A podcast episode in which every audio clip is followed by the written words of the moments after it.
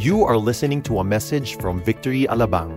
Get the latest updates by visiting victoryalabang.org or like us on facebook.com slash victoryalabang.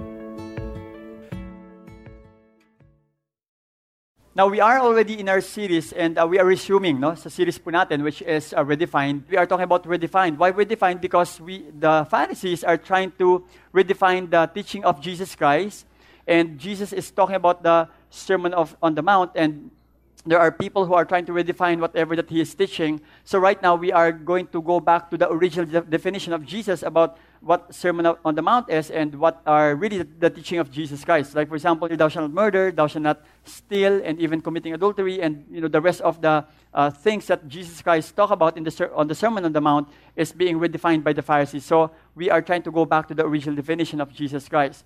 And so uh, having said that, I'd like us to stand up. Can we all stand up and let's open our Bible to the book of Matthew, chapter 7. Matthew chapter 7. And let me ask you, sino na rito yung nakaranas kayo manghusga ng kapwa? Taas ang kamay. Okay? Yun, okay. So at least you're honest. Okay? Honest po tayo. So yung mga hindi nanghuhusga, believe ako sa inyo, how to be you. Okay? How to be you. Okay? So talagang as in, ano, never kayo nang husga talaga ha.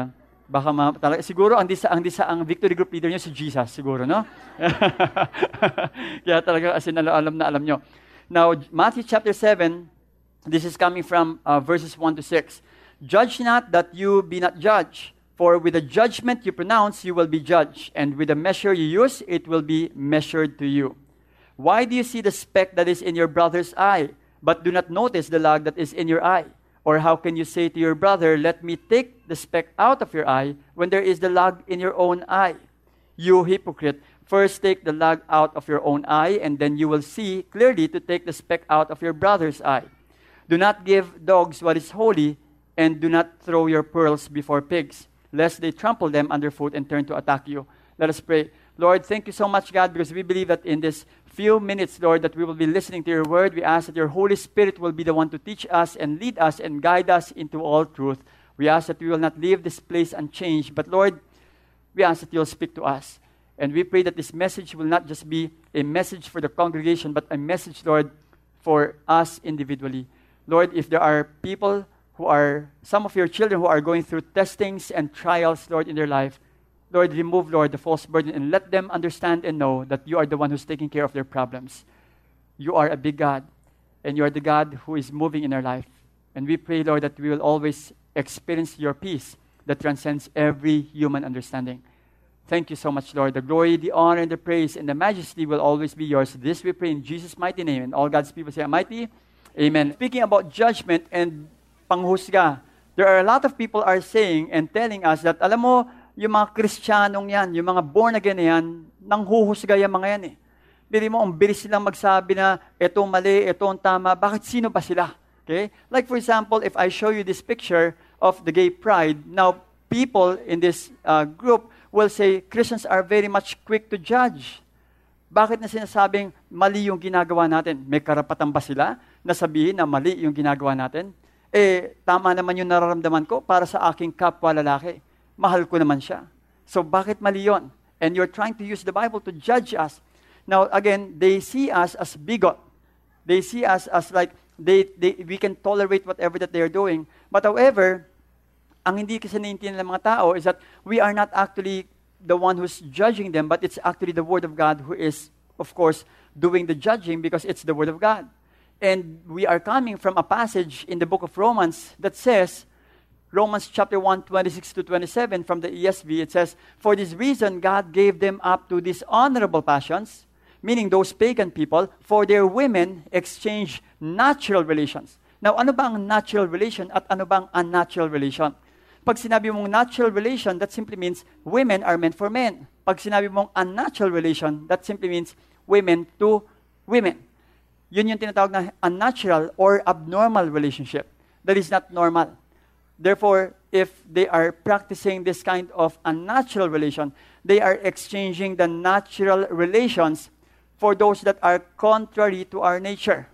Because the nature that we have when God created us is that men are made for women, male to fe- female, and not male to male or female to female.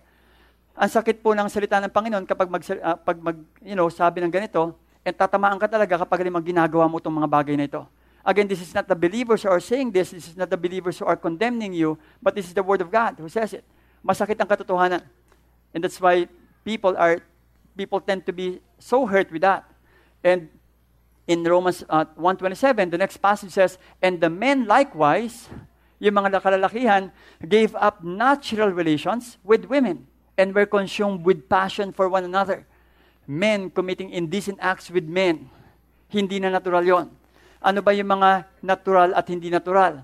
Kapag halimbawang ikaw ay may asawa at ikaw ay makikisiping sa hindi mong asawa, hindi po natural yon. That is unnatural relation. That is not, this is not how the Lord designed you. That is abnormal relationship. You may say that you are right. Eh, ano, wala naman kami sinasak, sinasaktan eh. Tama naman yung nararamdaman namin eh. Nagmamahala naman. Oo nga, nagmamahala. Kaso nga lang mali ang para ng pagmamahal. Maling pagmamahal yon because you are not married to that person. Hindi kayo kasal. You're living under one roof. And you will say, ba't nyo kami ginajudge? Alam nyo ba kung saan kami nanggagaling? Now they will again be very, very quick to say that. But however, they have to understand that it is not us who is judging them. It's really the Word of God who is trying to judge them because the Word of God tells us the truth. Kapag halimbawa meron po sinabi ang salita ng Panginoon, then we have to stand on the truth. Kapag sinabi ng salita ng Panginoon na that is stealing, then we are not judging you, but it's the Word of God who is actually saying that to us because the Lord has already spelled out what is right and what is wrong. Unang-una na nagja-judge po sa atin konsyensya natin. Kaya kapag halimbawang marami na po kayo nadadalang mga bond paper sa bahay coming from your office, mga ballpen, halos parang akala ng, akala ng boss mo, may branch na kayo sa bahay ninyo. Then, wag mo sabihin na, ang dali mo naman mag-judge, eh kita mong wala nga kami pambili. Oo nga, nandun na nga tayo wala kayong pambili. Kaso nga, huwag mo nang kukunin yung, yung pag-aari ng opisina mo. At yung, pati stapler, dinala mo sa bahay. Walang patawad. Everything is already there. Kaya akala tuloy mga tao, ay meron na pala kayong branch sa, ano, no, sa Sampalok. well, there are reasons why we can judge a person why, cannot, why we cannot judge a person, no? reasons why no man should judge another person. And at, at least there are two you know, ways to do that. Reasons why no man should judge another is first one is that we never know the whole facts of the whole person. If you don't know the whole facts, then we have no right to judge a person. But however, if we know the truth, then that's where we step in, and that's where the Word of God will step in and tell you the truth a person probably may say and rationalize na the reason why I did this, it's because ganito kasi yung background ko. Yes, probably that may be your background, and that may be the truth, and I may not know that, but however, people will of course go back to the word and say and judge you based on what you are doing. Because alam ng mga tao kasi kung ano yung tama at mali. And hindi po natin may iwasan na ang mga tao ay husgahan po tayo. Whether you like it or not. People will actually judge us based on, again, the things that we are doing. We may not know the whole facts, we may not know the whole story behind. But if we are doing something that is not right and it's contrary to the Word of God, then people will judge us because they understand what is right and wrong. You will never know if a crooked line is crooked unless you have an idea about you know, what is straight. And later on, I'll mention about that. Second, aside from that, is it is almost impossible for any man to be strictly impartial in his judgment. Every person who tends to judge is partial. There's only one being in this world who is impartial, and that is God and God alone. Because why? God knows our heart. Alam po ng Panginoon kung ano po yung tumatakbo sa ating puso. Yun po ang hindi natin matatakasan. People can only judge your words, judge whatever he sees, but deep inside the heart of a person, nobody will know anymore. It's only God who knows that. Kapag halimbawang na late nang uwi si mister, wag mo agad i-judge. Sabi, siguro may iba ka na, no? Kaya ka na late. Siguro may pinuntahan ka, no? Eh, baka mamaya may nangyari talaga along the way at wala kang evidence, there's no real evidence, hardcore evidence, then You just have to give, give the benefit of the doubt. After all, silo, alam mo, ito, ano, ito ang as I study the Word, God has a way of exposing what is wrong. Kung mali ang ginagawa natin, si Lord merong paraan para talagang makita kung ano yung mali. Meron akong isang nalaman na ano eh, story na sabi niya, hindi na ako nakikipag-communicate doon. Tapos na kami, tapos na kami. In fact, yung cellphone ko, ano, mali siya, ayan, ano, tatapon ko yung cellphone ko. Tina, wala talagang dinispose yung cellphone niya. Yung misis niya was very confident and talaga sabi niya, wow, talaga as in, yung mister ko nagbabago. After a few weeks, sabi sa kanya ni Lord, tumingala ka, tumingala ka sa ceiling ng bahay mo. Pag tingala niyang ganon, kita niya may cellphone na kaluwa sa butas ng kisame. This is true. Umakyat siya, tiningnan niya. Pagkakita niya, yung pala, nakikipag-communicate pa rin mister niya dun sa isa. To the point na, balik uli sa counseling sa akin iyak na iyak uli yung mister. Pastor, ayoko na magbabago na ako, pastor. Sabi ko, siguro di mo lang tuldukan mo to. Pag hindi mo tinuldukan ko, hindi ko na, maga, hindi ko na alam kung anong gagawin ko sa inyo. to the point that, you know, he changed. And after a few months, uh, we met again. Nakangiti na po si Mrs. after that. You know, the Lord has a way of exposing. Kaya hindi natin pwede sabihin na, yes, we may not really see what's happening in our heart, and people may not judge us based on the external, based on the intentions. But however, the Lord has a way of exposing things. I really depend on the Lord on that. Kaya natin magtago, hindi mo kaya magtago. There's a way for the Lord. I trust the Lord that the Lord will expose everything. Ang madadali, ta- ang madadali lang yung taong gumagawa nun. That is why kung ngayon pa lang, gumag- kung nag-iisip ka na ng isang bagay na alam mo it is not right in the eyes of the Lord, don't do it. Because God has a way of freely doing things and disciplining His children. I would rather go back to the Lord and trust Him. One rabbi said, Do not judge a man until you yourself have come into his circumstances or situation. Unless na makita mo talaga ang lahat-lahat, then don't judge a person. Pag hindi mo alam yung buong storya, don't even attempt to judge a person. And there's still a tendency for us to judge, even though alam mo yung buong storya, but you still don't know the intention of the heart. That's why it's very, very I mean, dangerous to quickly judge a person without understanding everything. That's why when a person goes into the court of law, lahat talaga as in tinatanong. And once that person is proven guilty, then dun lang sasabihin talaga na guilty talaga yung tao. But if not proven guilty, then innocent yung tao. And where did that come from? From the, from the Lord mismo. Kasi ang kaya lang natin tingnan talaga external. But for the Lord, of course, He can see everything. So when is the right time to judge and not to judge?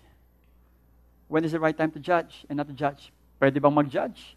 Pwede bang manghusga? Kasi pag sinabi manghusga, parang negative ang dating. But if I try to judge, let's say, a person in the area of his action, lalabas, pang, parang nanguhusga na ako nun. Pero is there a way to judge and not to judge? So, first point that I'd like to submit to you is judging is only right when we use the Bible as a standard of God. When we use the Bible as a standard of God, then it's okay to judge. The Bible says in Matthew 7 1 to 2, Judge not that you be not judged, for with the judgment you pronounce, you will be judged, and with the measure you use, it will be measured to you. Now, the word judge here simply came from the word krino, that simply means to condemn, to punish, to damn, or to call into question. And who will do that? It's the Lord, of course, who will do that. It is only the Lord who can actually, da- I mean, condemn a person if he needs to. Kasi condemn siya sa salita ng Panginoon. He can only call into question that person. And once you do that, tapos biglang hindi mo naman na-meet yung standard and criteria, then lalabas, you will also even be judged yourself. The word here, measure, also came from a word that simply means a fixed standard or rule. And what is being used as a standard or measure, it is, of course, the Word of God.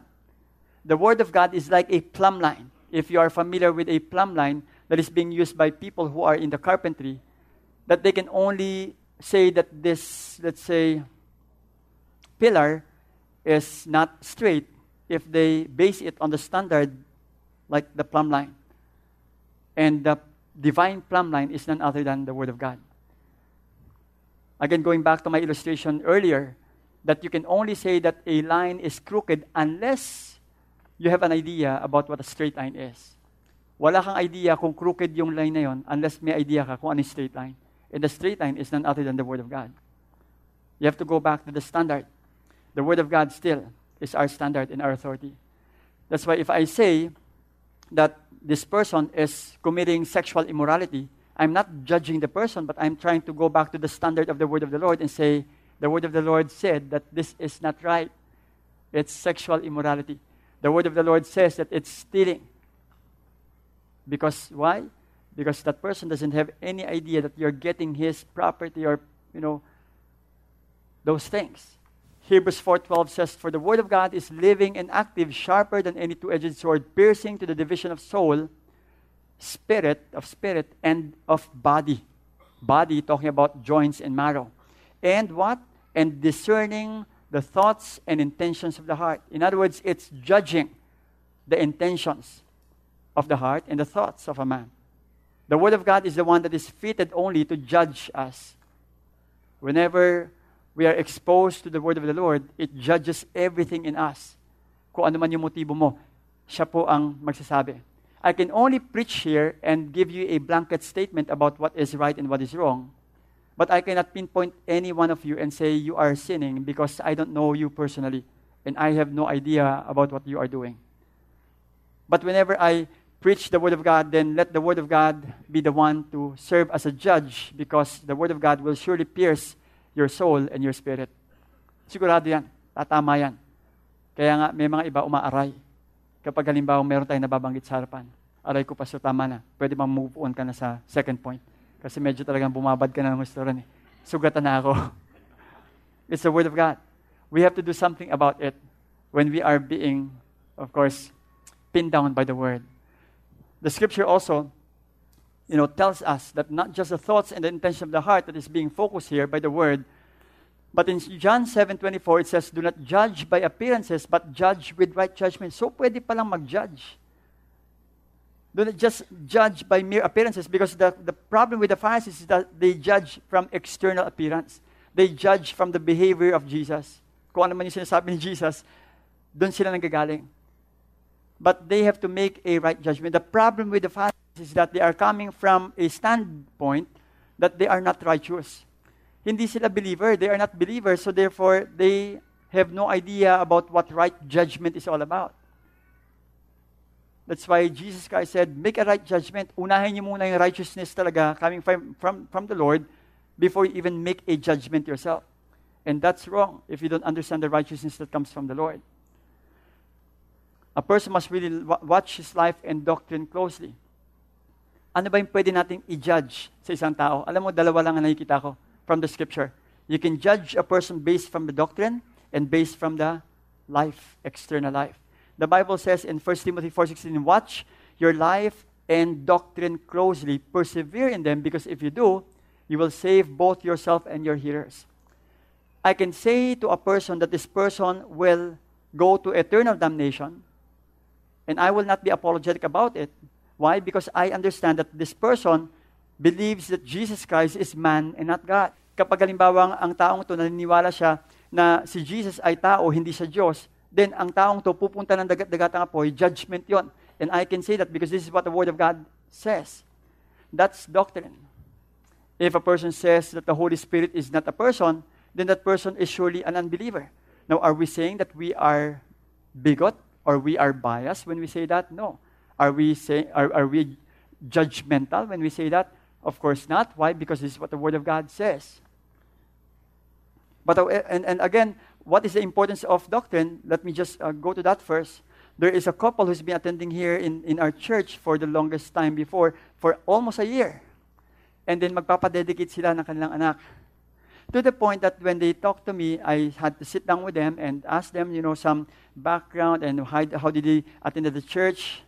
And I learned that they were attending before a particular group ang kanilang belief ay si Jesus Christ ay mababang Diyos at yung Holy Spirit ay hindi talaga person at pwede kang maligtas by means of religion. And when I asked them, do you still believe that? Sabi niya, oh, pastor. Totoo naman, di ba? Ah. Sabi ko, so what I did was to explain to them the truth. Now, what will happen to them if they died with that kind of belief? I would say that they will go to, to eternal damnation. Now, am I judging them? No, I, I'm not judging them, but I'm just quoting it from the very word of the Lord because John 8:24 says that unless you believe that I am, Jesus said, you will die in your sins. Unless you believe that he is he who he claims to be, then a person will die in his sins. It's but right to judge a person based on the doctrine at the same time, whenever people see your life or our life, people also judges us based on the behavior that they can see in our lives. Pagka ang nakita nila na hindi tama yung ginagawa mo, then they will judge us. Now, let me talk about that in a few moments. But my point here is that babalik tayong lahat talaga sa salita ng Panginoon because the Word of God is still our plumb line. Kapag hindi ka nagbabasa ng Bible, pagdating ng araw, haharap tayo kay Lord at babalik kami yung Bible. Sabi ng Revelation 20:12, And I saw the dead, great and small, standing before the throne. And books were open. Notice, books, plural, books. Then another book, singular, was opened, which is the book of life.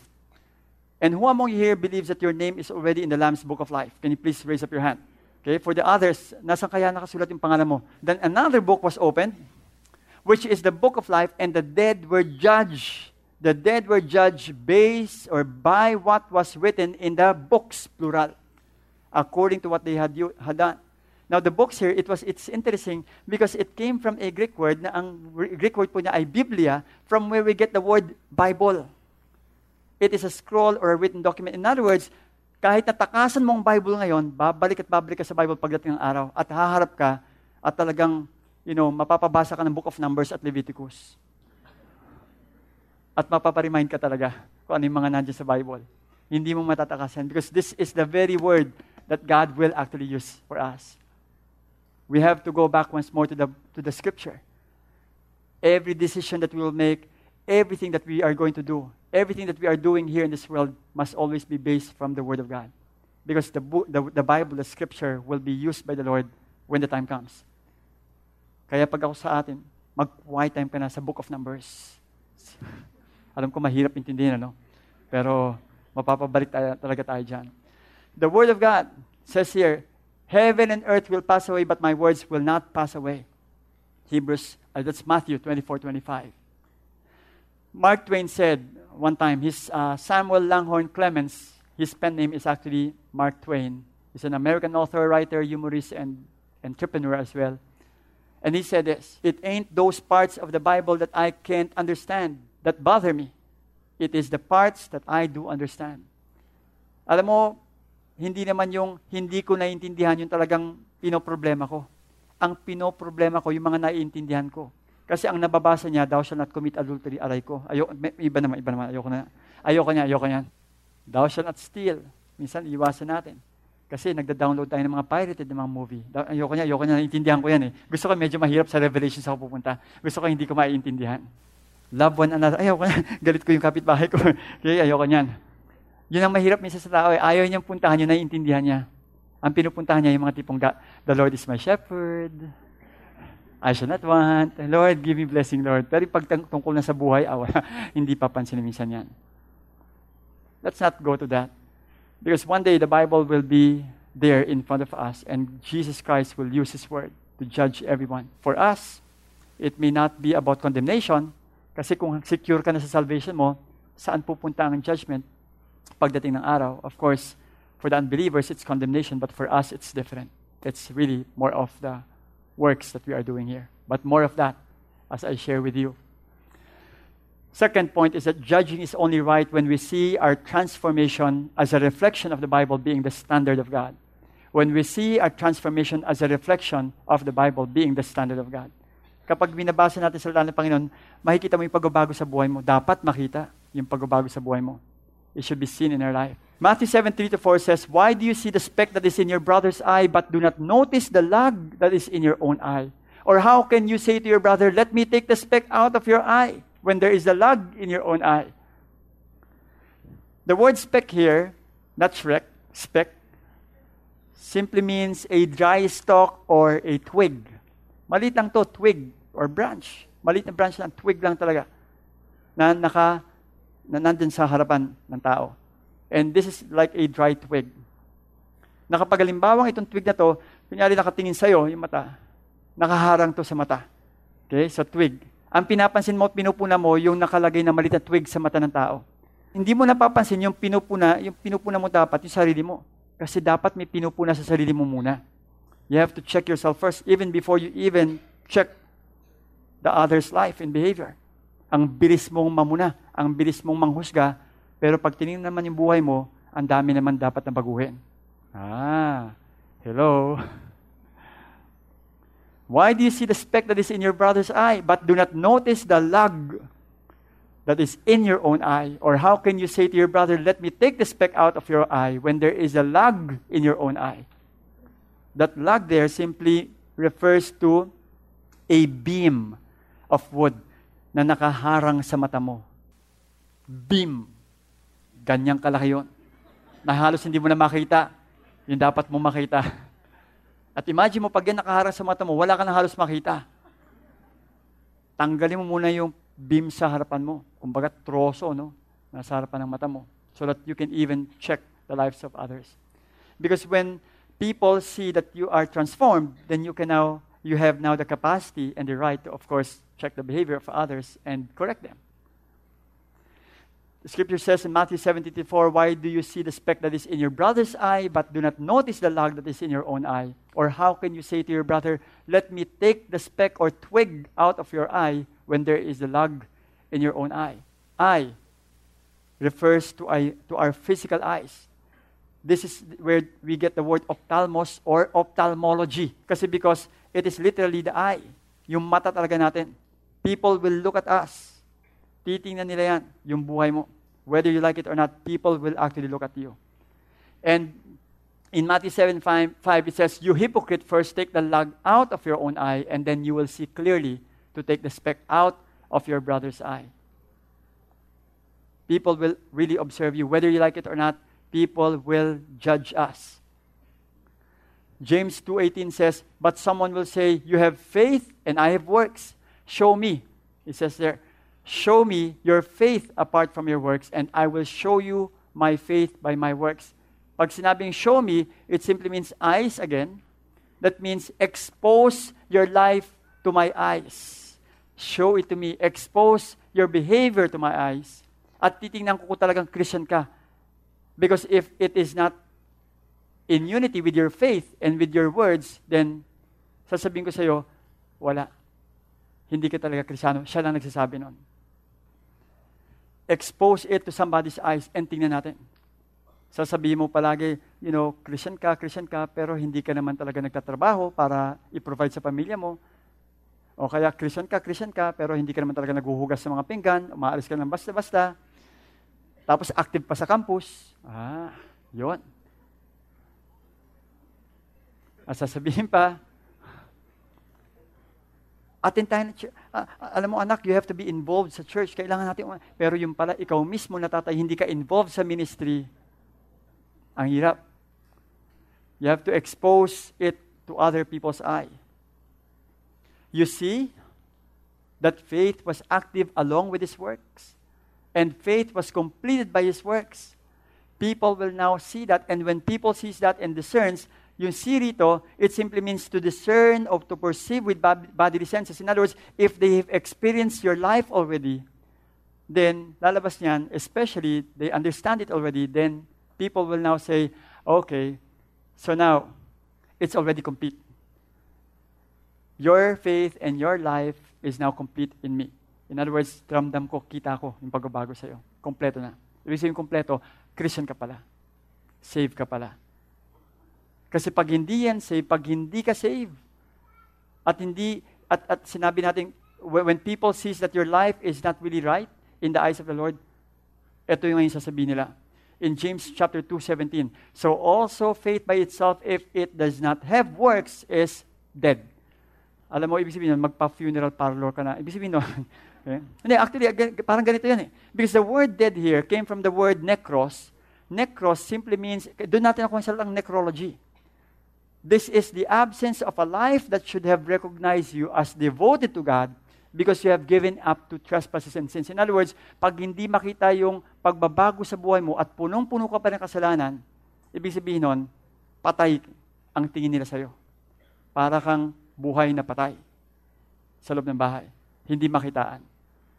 That's why you always confess that you are a believer, you always confess that you are a Christian, pero it doesn't really, it, it cannot be seen in your life, then for them, it's dead. Patay ang buhay mo sa kanila. For the Lord, yes, probably, you're okay. Yes, you may say that you are saved. However, for those people who does not really show their changed life and transformation, they are dead. You are dead in their eyes.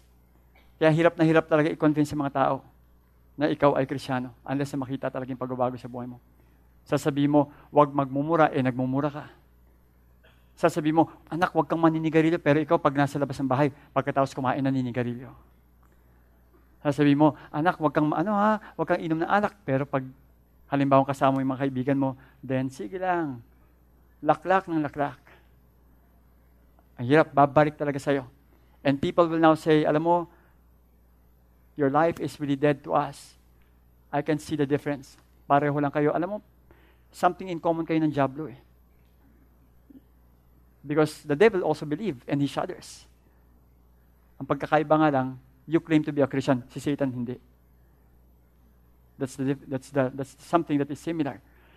The scripture says in 1 Corinthians 10.13, No temptation has overtaken you that is not common to man. Huwag mo sabihin na hindi tayo dumadaan sa parehong temptation. Pare-pareho po yung dinadaanan natin.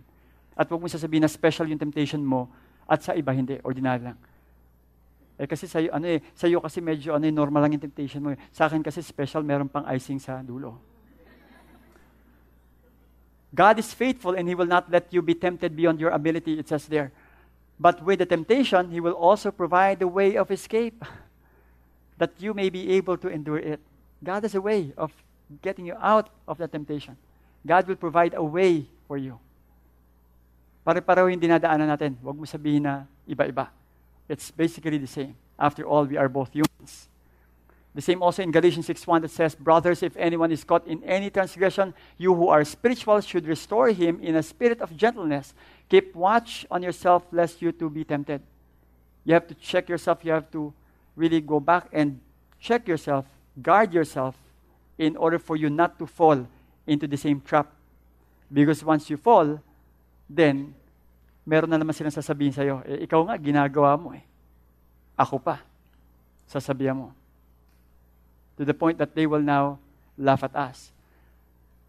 That's why, speaking about changes and transformation, people will not believe us and people will continue to judge us and say, alam mo, wala naman tayong pinagkaiba eh. Ganun yung ginagawa mo, ganun yung ginagawa ko eh. So what's the difference? Yung buhay mo, ganyan pa rin. Ang difference lang, you claim to be a Christian. Ang difference lang, dinadala mo yung Bible mo sa bag mo, pero hindi mo naman binabasa.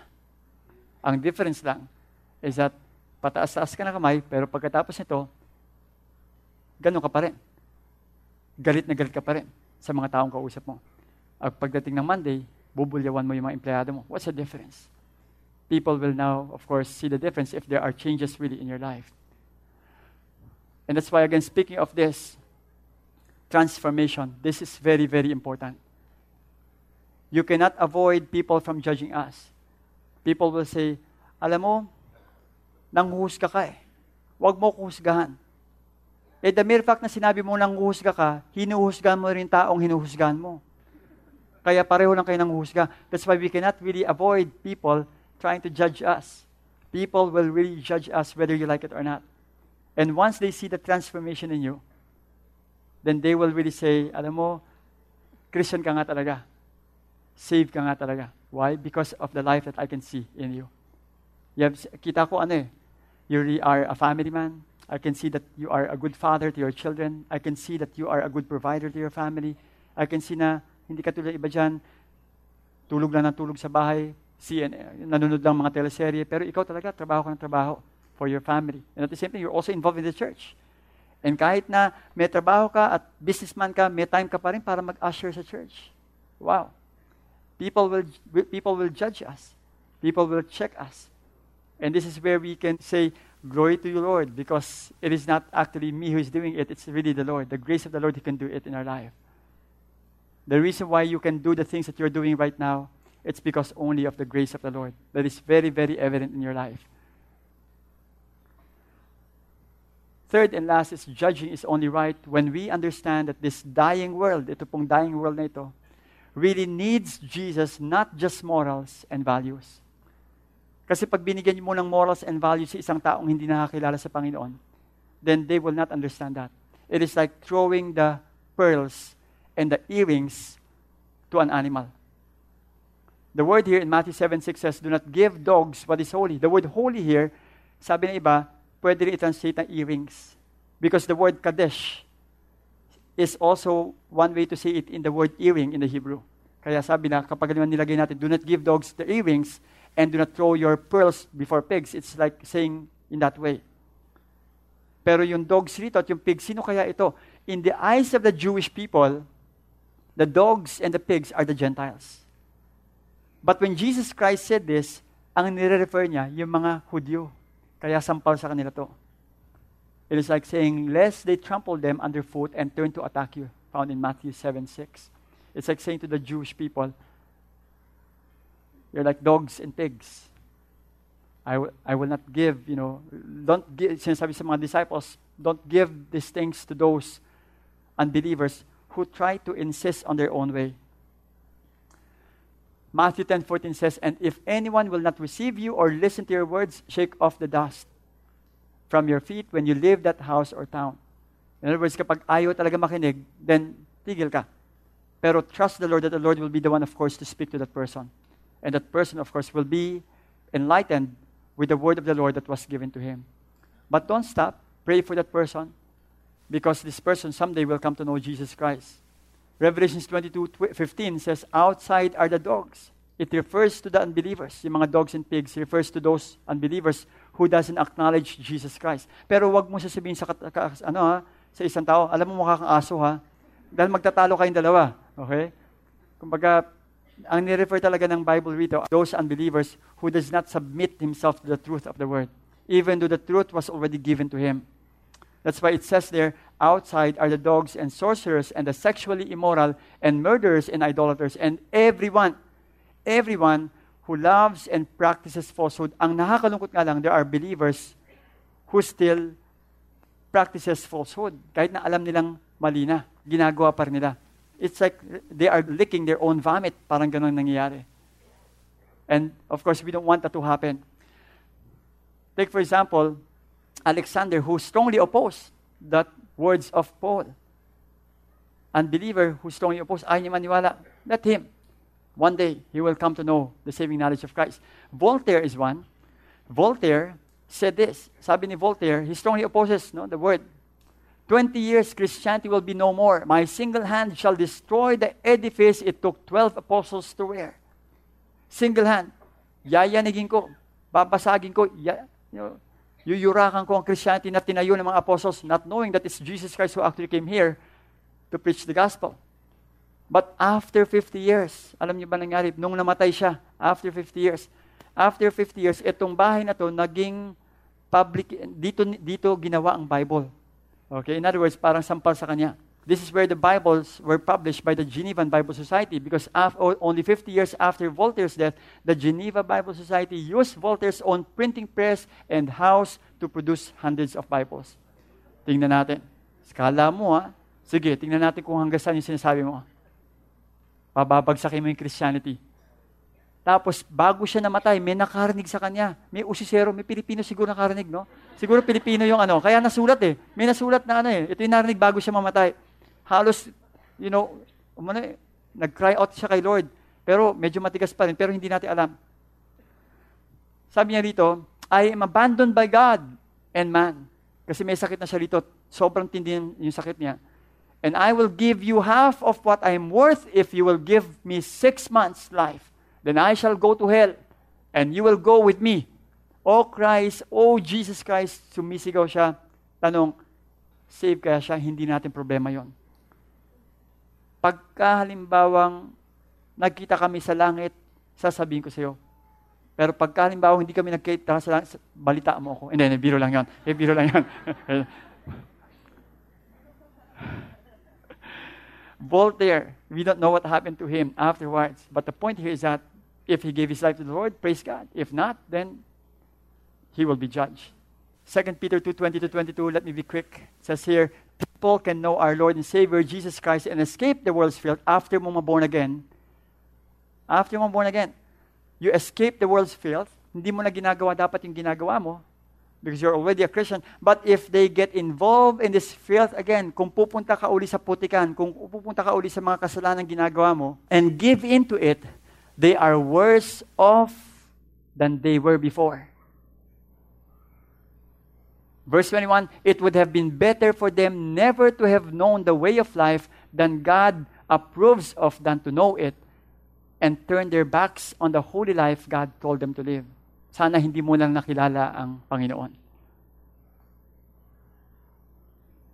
Pero sabi niya rito sa verse 22, These proverbs have come true for them. A dog goes back to its vomit, and a sow or swine or pig that has been washed goes back to roll around in the mud. 2 Peter 2, 22.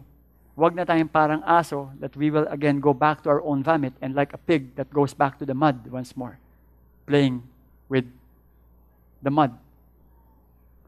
And sana hindi tayo ganon.